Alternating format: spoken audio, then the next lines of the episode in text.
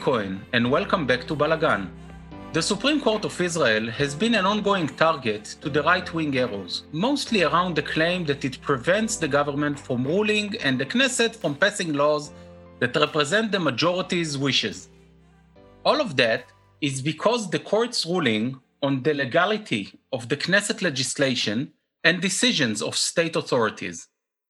When did this tension begin? Is the Supreme Court really a barrier to governance, as the critics say, or just playing its role as part of the separation of powers in Israel?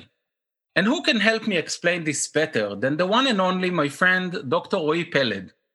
Dr. Roy Peled is an administrative and constitutional law professor at the Chaim Striks School of Law at the College of Academic Studies in Israel, a visiting professor in Israel Studies at UC Berkeley, and a former CEO and chairperson of the Movement for Freedom of Information in Israel. Welcome back, Roy, to Balagan, and I'm really happy to have you here with me. Thank you for having me.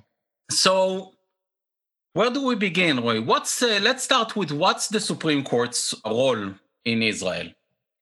Okay, I'll try to make a little order in the Balagan because uh, I think the title of your podcast describes a lot of things that need to be explained about Israel. So the Supreme Court in Israel is unique worldwide in at least one sense that it is the only, to the best of my knowledge, Supreme Court to which you can come directly when you have grievances against government authorities. So, as you know, in the United States, you'll go to a federal district court and then a court of appeals, or maybe a state court system, and you'll appeal on the state Supreme Court decisions, but you almost never will see the Supreme Court dealing with a case as a court of first instance. In Israel, that's not the case, but the Supreme Court will often hear cases as a court of first instance. And this is actually something we inherited from the Brits during the British Mandate. They designed the Supreme Court to be as such along the years, the Supreme Court, under governance of the State of Israel, has actually transferred some of its powers to lower courts. But the reason the court is so central in Israeli public life goes actually back to the 50s. The anger lots of politicians have today at the Supreme Court and all these accusations you mentioned in your opening are actually not new they have their ups and downs, but you can trace them as far back as the 50s or even already late 40s, first year or two of the state. Because when the state of Israel was founded, as you know, that came after a time of British rule under the British mandate. So no democratic experience and authoritarian leadership under the British High Commissioner. And the first governments of Israel, also under a rather authoritarian leader, David Ben Gurion, found that many of the powers they inherited from the British colonial authorities were actually nice to have.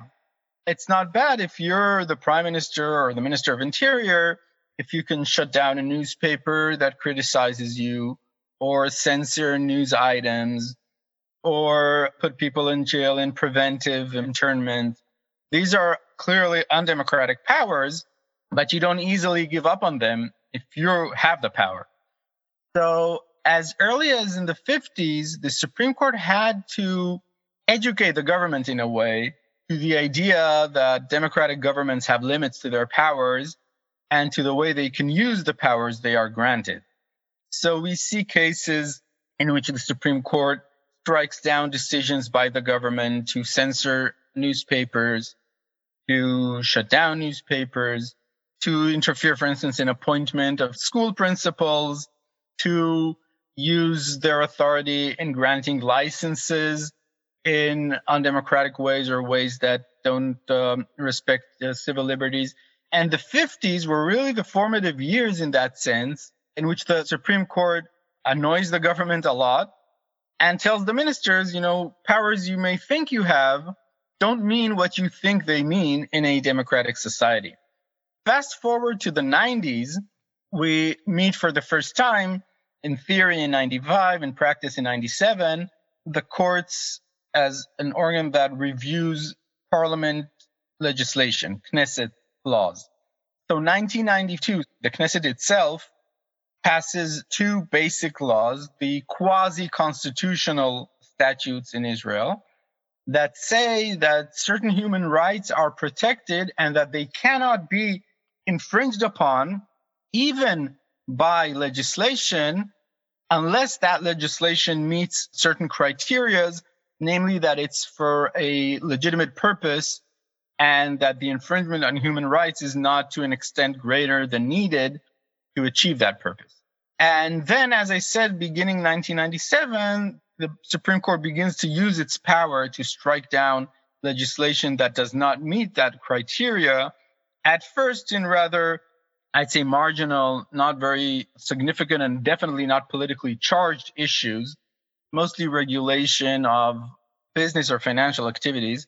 But more and more, it encroaches into more delicate issues such as immigration policy, compensation for military activity in the West Bank, and um, things of that nature. So obviously, that brings the court more into the spotlight. But I wouldn't say that necessarily judicial review of legislation is the most delicate cases the court handled, because we remember huge demonstrations against the court from the ultra Orthodox circles when the court struck down arrangements around the uh, exemption for military service. And we remember lots of anger with the court when it struck down decisions of the military establishment. All of these are not legislation, are regular administrative actions, which the court interfered because of their illegality. But um, we can go into more details later on. I would like to shed some more light. You reminded the two basic laws that were accepted by the Knesset, if we need to remind the audience. We're talking about uh, human dignity and liberty, right? And the basic yeah, law the of, basic of, freedom, right, freedom of, occupation, of, if I remember correctly. So those two basic laws and the entrance of uh, Aharon Barak to the seat of the president of the Supreme Court escalated the tension with the government and the Knesset. Why is that? Well, it's true, first of all, that you can't talk about the Supreme Court in Israel in general, and definitely not its in interaction with the political circles, without mentioning and discussing Aharon Barak. Barak sat on the Supreme Court as a justice since 1978 at the age of 42, one of the youngest justices ever to be appointed to the court, and led it from 95 to 2007 for 12 years. Very formative years undoubtedly Barak, one of the most charismatic presidents of the court, you know, in the sense of legal charisma. That's not necessarily the uh, Bruce Springsteen type, but um, it still means a lot that Barak led revolutions that stand to this day, about 15 years after the end of his terms, and in spite of so many people wanting to reverse them, the fact is that they remain intact because they actually won the day in many senses and became widely accepted, even if challenged. So, what happened after the passage of Basic Law, Human Dignity and Liberty, and Basic Law, Freedom of Vocation, was that A, the court said something happened when the Knesset passed these laws. You can't just continue business as usual because the Knesset said we now have human rights that are constitutionally protected, something we did not have before. And therefore, you cannot, your Knesset, by your own words, infringe of these rights other than when you meet the criteria that you set forth. That I think is quite simple. The more often challenged and more criticized move that the Barak court did was to interpret what human dignity means, because that seems to be a very vague right, although it was not invented in Israel. It's the um, it's based on the United Nations Declaration of Human Rights. Right, but it's been given practical meaning, most notably in German constitutional law. In the German constitution, it's the uh, first and first most right, human dignity. And the question is what it means. Is this just a nice title for being polite to people and it only means you can't torture individuals? Or is government treating its citizens with dignity means something more than that. Mean, for instance, that you cannot tell people that they are not entitled to rights other people are. So, equal protection of the laws in Israel's version is derived from human dignity. Or when you tell people they cannot voice certain opinions just because they're not accepted by the government, does that meet the requirement of government to treat its citizens with dignity? Those are questions Barak took heads on and answered. And I have to say, you know, most of the time managing, not all of the time, but most of the time, to sway the Supreme Court after him, including those justices who were considered more conservative. After Barak came President Beinisch, but after her came two Supreme hmm. Court presidents that were considered to be conservatives that were embraced by the right wing circles upon their appointment and were later strongly condemned by them. right. Because the politicians pushing for their appointment, Justice Naor and then Justice Grunis, sorry, Justice Grunis and then Justice Grunis and then Naor, yeah. Right.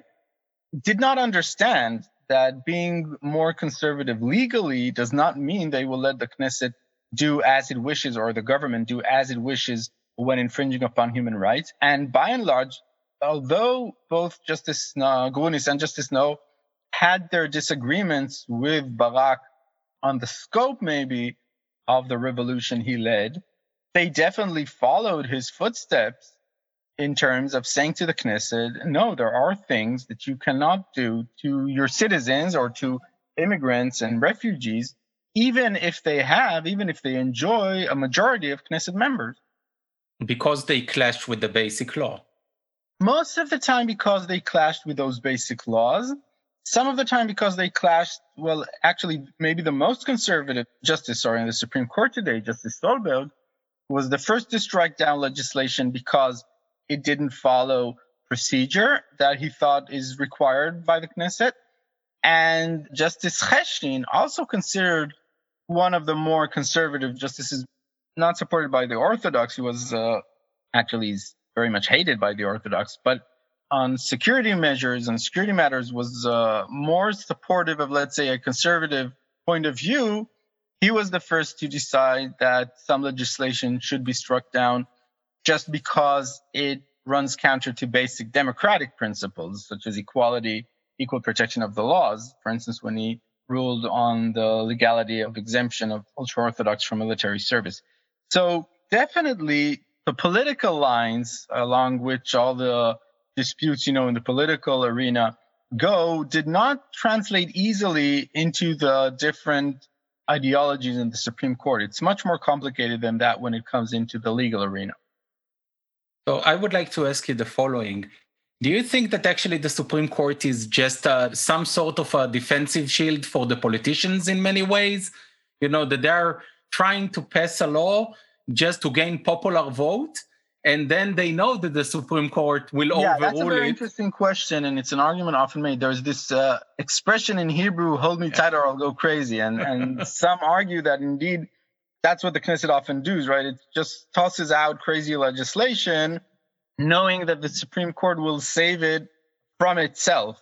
And actually, that in a way is an allegation against the revolution we've seen in the last 30 years, saying that if the Supreme Court maybe were less active in saving the Knesset or the politicians from themselves, maybe the politicians would have been more responsible to begin with.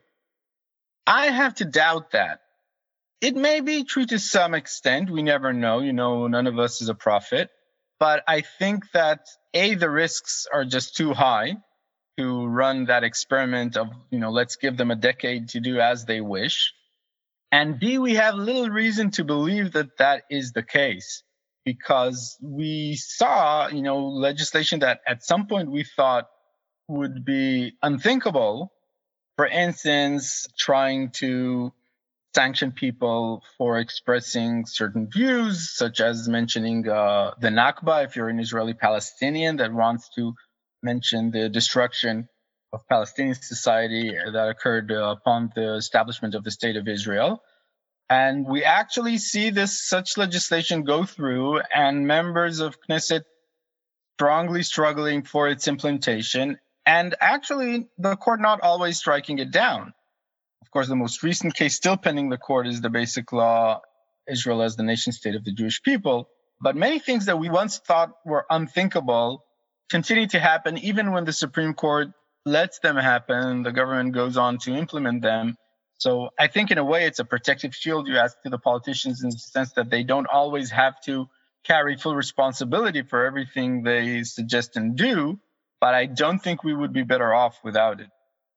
Definitely, we can say, you know, if we put the politicians aside, most of the critics on the Supreme Court usually comes from, you mentioned one large component of the Israeli society, which are the ultra Orthodox society. And on the other hand, we have the right wing protesters, because, you know, some will say that the Supreme Court is actually supportive or defending Israeli policies in the West Bank and in Gaza in all days. But the right wing is not always happy with the Supreme Court's ruling. The recent ones is actually it's in Amona 2016, I think it was. Well, you know, in your opening, you asked, is the Supreme Court a barrier to governance? And yes. that, of course, depends on what governance means. If governance means the government can do whatever it wants just because ministers want without any process, without any governance, actually, then it may be a barrier. But if governance means having good governance, proper governance that works in an uh, authoritative way in which decisions are taken after proper consultation, after right. all relevant data has been taken into account, and in accordance with the law, and I don't mean judge made law, but Knesset law, then actually the Supreme Court, I think, is maybe the most important factor in Israeli society to protect governance. Now, if we go to Amona, for instance, Amona was a case where we had government agencies turning a blind eye on clear present violations of just the most basic property laws we have in our book of laws, not because in Israeli book of laws, it's important to mention, yeah, not because the Supreme Court thought that it needs to interfere in a struggle between settlers and Palestinians just because it was clear that documents were forged, that private property was taken, and that all of this, in the eyes, by the way, of other government agencies, was clearly illegal. And the government wanted the Supreme Court itself to turn a blind eye and say, well, okay, but the politicians want this, so we'll let it be. But no proper court in the world can do that. So the only thing the court said is, dear government, please carry out your responsibility to implement the law. Now, we have to say a few words. Uh, you know, we're recording this three days after the horrible disaster in Mount Meron. What went on in Mount Meron, where again, normal governance procedures of authorizing mega events of this were not followed, was that sadly, at some point, this was brought to the Supreme Court and the Supreme Court said, I have trust in the government agencies licensing this event. I have not been presented with proof of any wrongdoing, which is perhaps true. It's very hard to show evidence of this.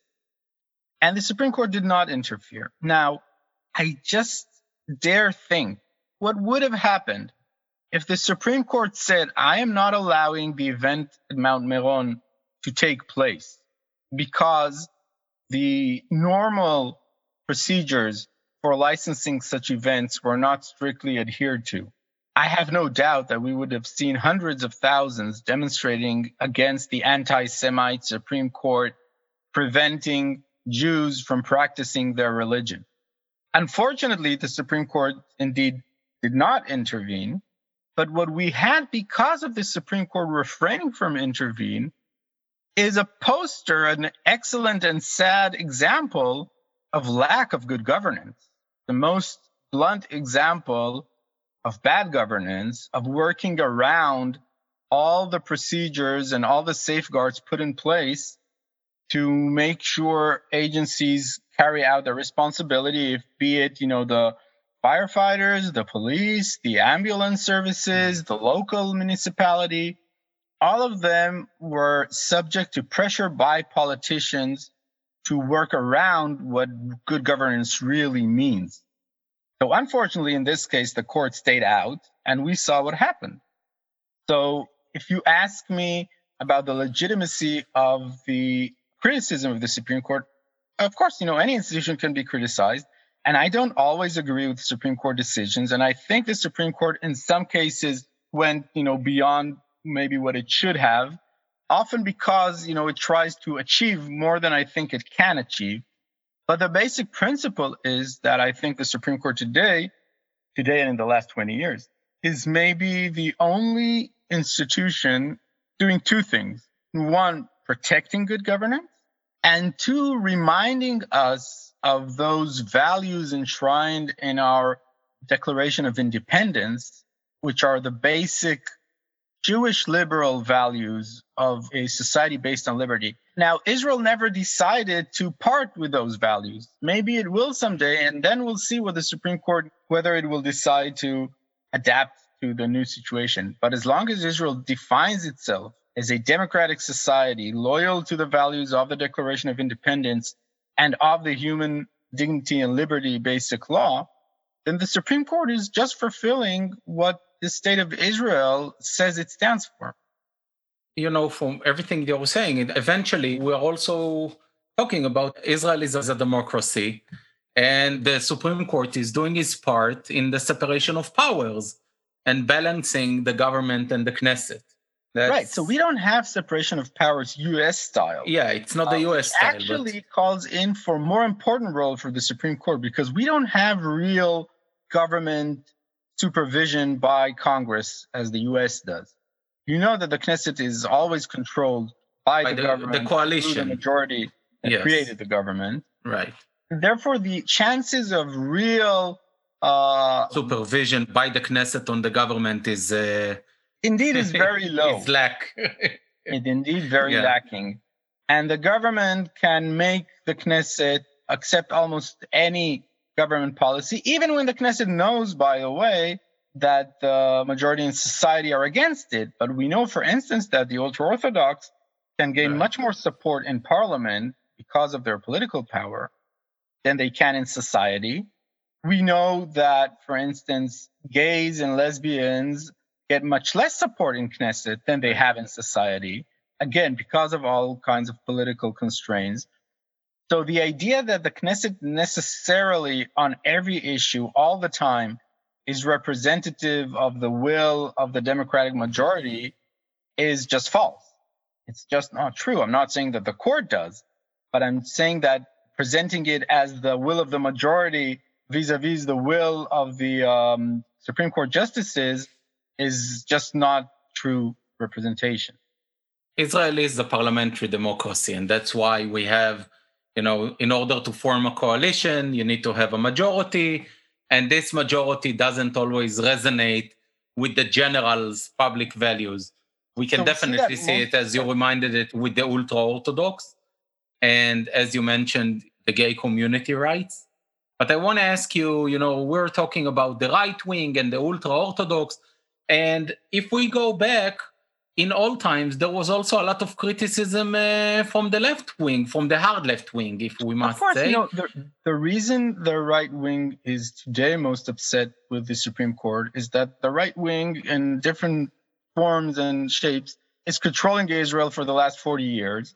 And obviously, therefore, you know, when you have to limit the power of government, it's the Supreme Court limiting the power of the right wing government. But when I mentioned the 50s earlier, these were decisions of the Supreme Court actually to protect the right wing from the tyranny of uh, right. labor and of Mapai. When David Ben Gurion wanted schools in Tel Aviv not to accept for work a radical anti-government right wingers such as Dr. Ari Eldad, father of Knesset member Israel Eldad. Dr. Israel Eldad, the father of Ari Eldad. You're right. Sorry, I stand corrected. indeed. yeah then the Supreme Court told Ben Gurion to butt out and explained to him that a prime minister cannot get to decide who will be a school teacher, definitely not based on his political beliefs. You know, very few people know that in Yitzhak Rabin's funeral, Leah Rabin refused to shake the hand of Aaron Barak because she hmm. believed Aaron Barak was after Rabin because in, Aaron in the 70s.